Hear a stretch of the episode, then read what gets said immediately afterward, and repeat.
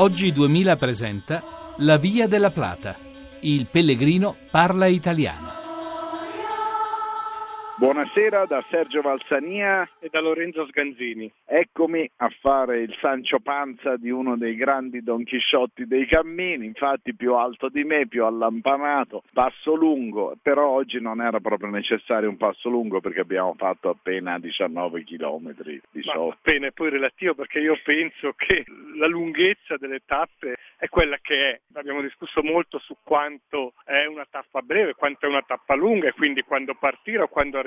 Io credo che la, la mia esperienza mi porta a dire che 20 km è la distanza giusta per una tappa perché sono quelle 5-6 ore di cammino con le pause che ti permettono di arrivare non troppo stanco alla meta, che ti permettono di camminare senza troppa preoccupazione al passo, alla fatica e ti permettono di camminare guardandoti in giro, parlando, fermandoti, visitando, distraendo di tutte cose che fanno la ricchezza del cammino.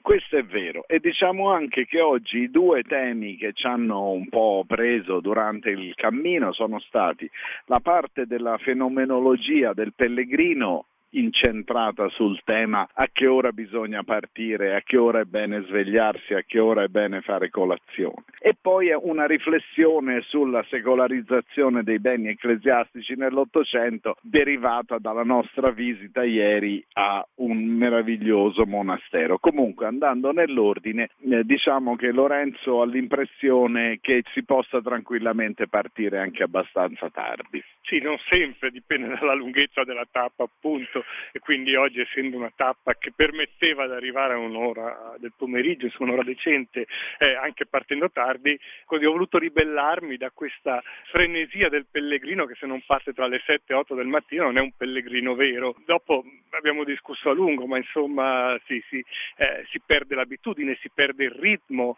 Poi l'unica ragione veramente convincente sul partire presto è legato alla temperatura, nel senso che dopo mezzogiorno qui in Spagna può cominciare a fare molto caldo e visto che non è come da noi dove ci sono i laghi le montagne che permettono nel pomeriggio la circolazione dell'aria, l'arrivo di venti termici e da mezzogiorno via la temperatura sale, ecco si capisce perché si deve arrivare prima, ma devo anche dire che queste sono giornate eh, piuttosto fresche, quindi questo problema non si presenta e quindi non si presenta neppure la necessità di partire troppo presto. Sì, questo è vero, però abbiamo riflettuto anche su che cosa significhi l'autorevolezza, perché fino a questi giorni non c'era tanto un problema di quando alzarsi, di quando partire, perché altri pellegrini che non avevano così un ruolo storico nella nostra organizzazione come a Lorenzo chiedevano a che ora si sarebbe partiti. Invece con Lorenzo abbiamo dovuto aprire una fase di contrattazione, ma tu a che ora partiresti?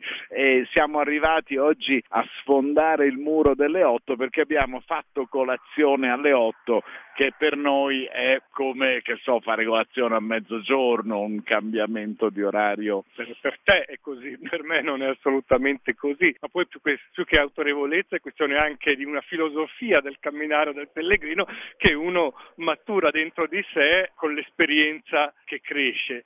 E in questa filosofia per me ma anche per te c'è il desiderio di visitare, di vedere. E la tappa di oggi è stata caratterizzata oltre che da un saliscendi, eh, siamo adesso a 700 metri metri d'altezza, quindi da un entrare in una eh, Galizia rurale che dichiara anche l'arretramento dell'uomo verso la natura, è stata caratterizzata anche la, dalla visita di un bellissimo monastero proprio a metà percorso, il monastero di Oseira. E per saperne di più del monastero di Oseira dobbiamo ricordare che a fianco di questa eh, trasmissione di 5 minuti su Radio 1 esiste la versione large che è su eh, radio web della RAI oppure sul podcast eh, della Radio Svizzera che si può tranquillamente trovare andando al nostro sito laviadellaplata.blog.rai.it.